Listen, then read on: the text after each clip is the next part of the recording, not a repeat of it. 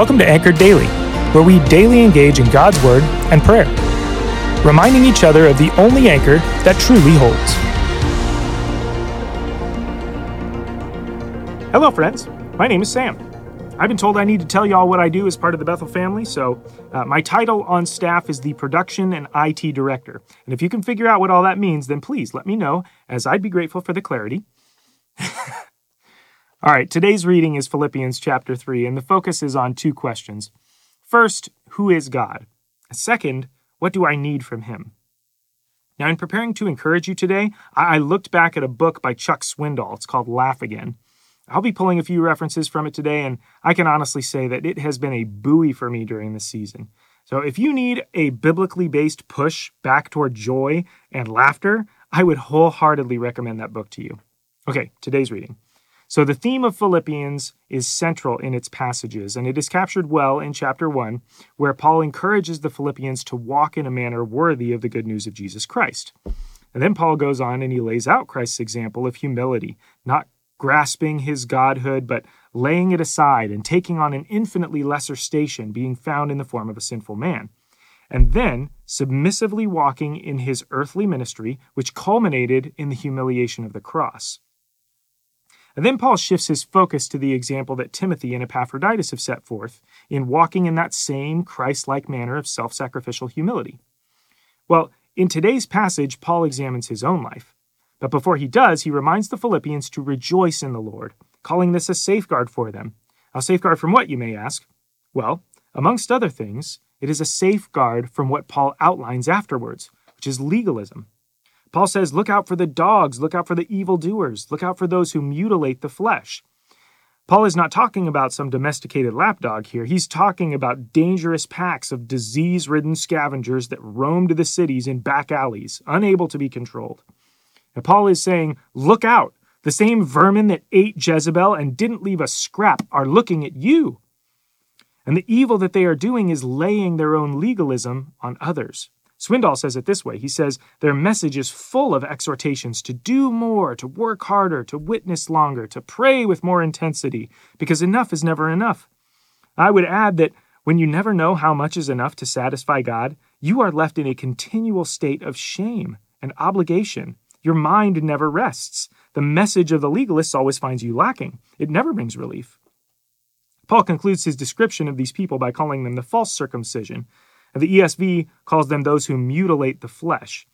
To quote Chuck again, they actually taught that if circumcision was good, castration must be even better. I mean, one must work exceptionally hard to be acceptable to God. And the result of all that is confidence in the flesh. You worked hard, you sacrificed more, you labored intensely, you received it, and in the process, you had every reason to be proud of it.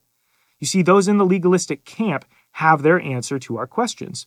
First, God is a legalist without pity. And second, while I may need a lot from him, I'm only going to receive what I have earned. So I am enslaved to a self destructive standard of insatiable severity.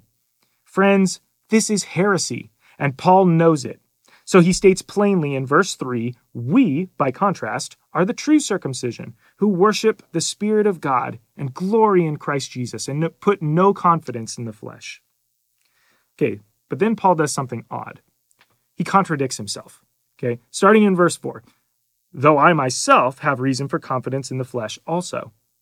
If anyone thinks they have reason for confidence in the flesh, I have more circumcised on the eighth day, of the people of Israel, of the tribe of Benjamin, a Hebrew of Hebrews, as to the law, a Pharisee, as to zeal, a persecutor of the church, as to righteousness under the law, blameless. And then Paul shifts his uh, thoughts back to his original position. He says, But whatever gain I had, I counted as lost for the sake of Christ. Indeed, I count everything as lost because of the surpassing worth of knowing Christ Jesus my Lord. For his sake, I have suffered the loss of all things and count them as rubbish, in order that I may gain Christ and be found in him. All right, now I feel I need to stop and go back and like draw out the ridiculous nature of what has just occurred. Okay, Paul started out calling the legalists that he was referring to, he called them dogs and evildoers, the false circumcision. And then he turned immediately around and stated how much better he was than they are. But a better what? I mean, a better dog? A better member of the false circumcision? In reading this passage and others that are like it, where Paul lists his pedigree, I have often found it joyful to look at this idea using a tool that Christ used in his Sermon on the Mount. That, that tool, of course, is hyperbole. Now, one might ask, if Paul were to have his words hyperbolized into a 21st century translation, what might they sound like? Well, I'm so glad you asked. I believe I have found no better reinterpretation of Paul's idea of legalism here than that of one of the world's greatest poets, namely Mr. Weird Al Yankovic. In his classic parody titled Amish Paradise, Mr. Yankovic brings to the forefront the true nature of what these dogs espouse in their theology, and it is now my pleasure to give you a small taste of this lyric. There's no time for sin and vice, living in an Amish paradise. We don't fight, we all play nice, living in an Amish paradise. Hitching up the buggy, churning lots of butter. Raised a barn on Monday, soon I'll raise another. Think you're really righteous? Think you're pure in heart? Well, I know I'm a million times as humble as thou art. I'm the pious guy the little omelets want to be like on my knees day and night, scoring points for the afterlife. So don't be vain and don't be whiny, or else, my brother, I might have to get medieval on your hiney. okay, I gotta stop. okay. Uh, okay, I just have to say, I grew up in church. I, I knew what the Bible taught even as a young lad of 10 or 11 years old, but it was made painfully obvious in hearing this song that self righteous, self aggrandizing thought patterns are just ridiculous.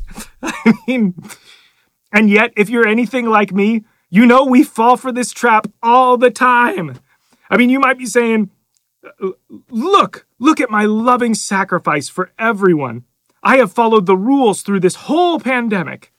Or, or maybe you're on the other side, saying, I have become all things to all people that by any means some might be saved. Golly.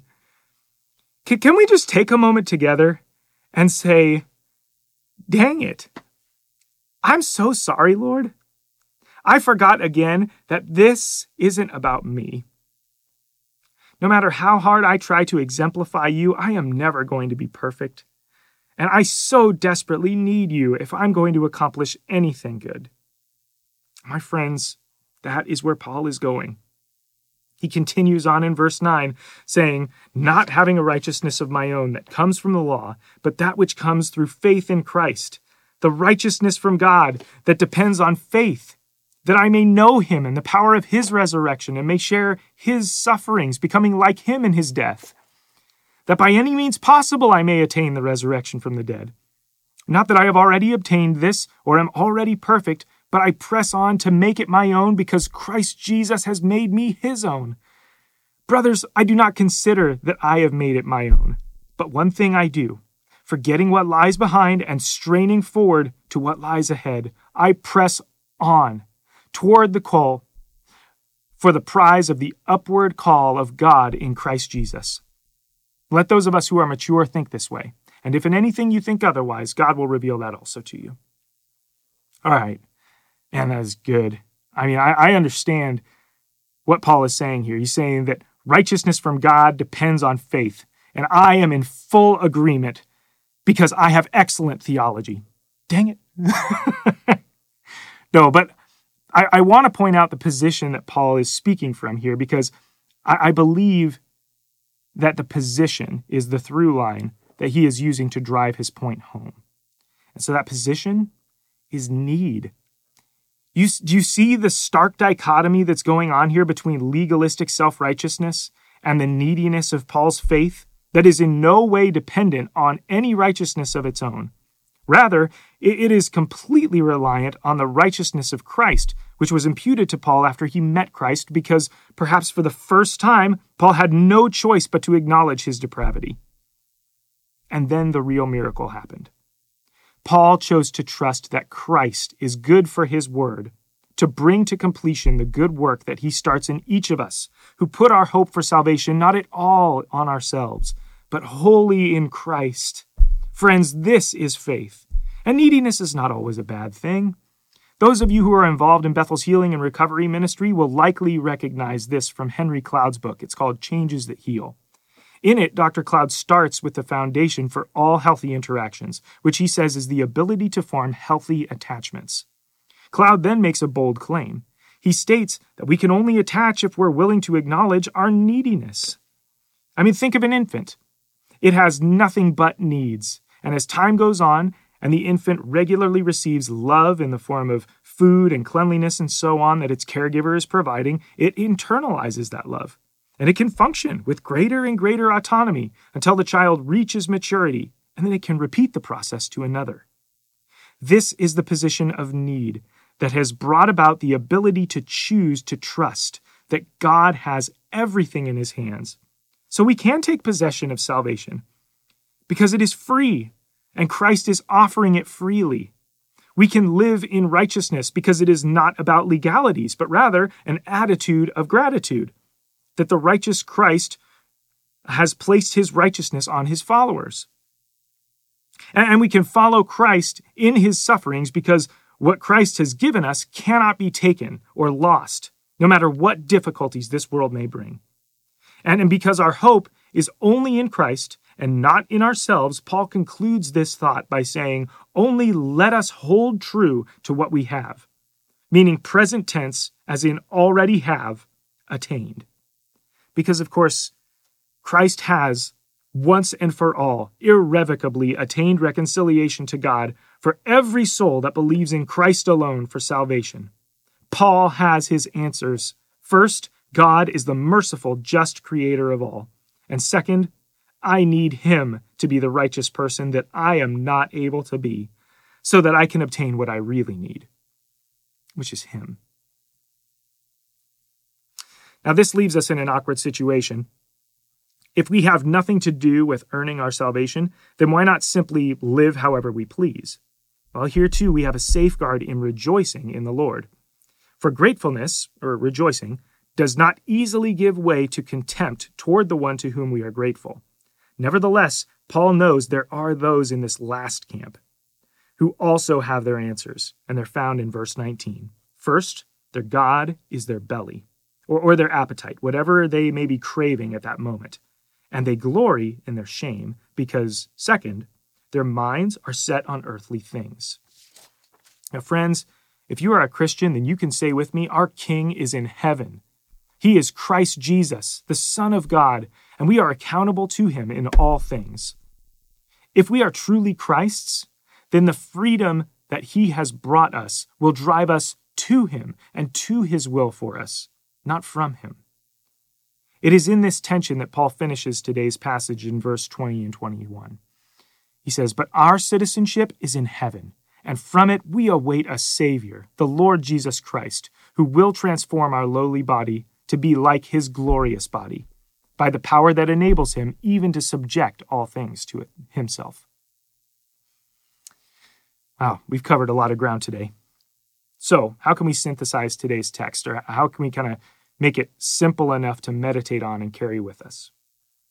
Well, for that, I will leave you with the words of Joe Svoboda. We are free to try. We are free to fail we are not free to not try. Now, to him who is able to keep you from stumbling and to present you blameless before the presence of his glory with great joy, to the only God, our Savior, through Jesus Christ our Lord, be glory, majesty, dominion, and authority before all time, and now, and forever. Amen. God bless you, my friends. Thanks for joining us today. Listen in tomorrow as we continue to encourage one another to be anchored, steadfast, and secure in Jesus. If you haven't already subscribed, please do so because we'd love to continue to dive into God's Word with you. We'd also like the chance to connect further with you. If you go to bethel.ch, you'll see all sorts of ways to connect, serve, and worship with our church body. Finally, please consider sharing this podcast with your friends by word of mouth or on social media. Have a blessed rest of your day.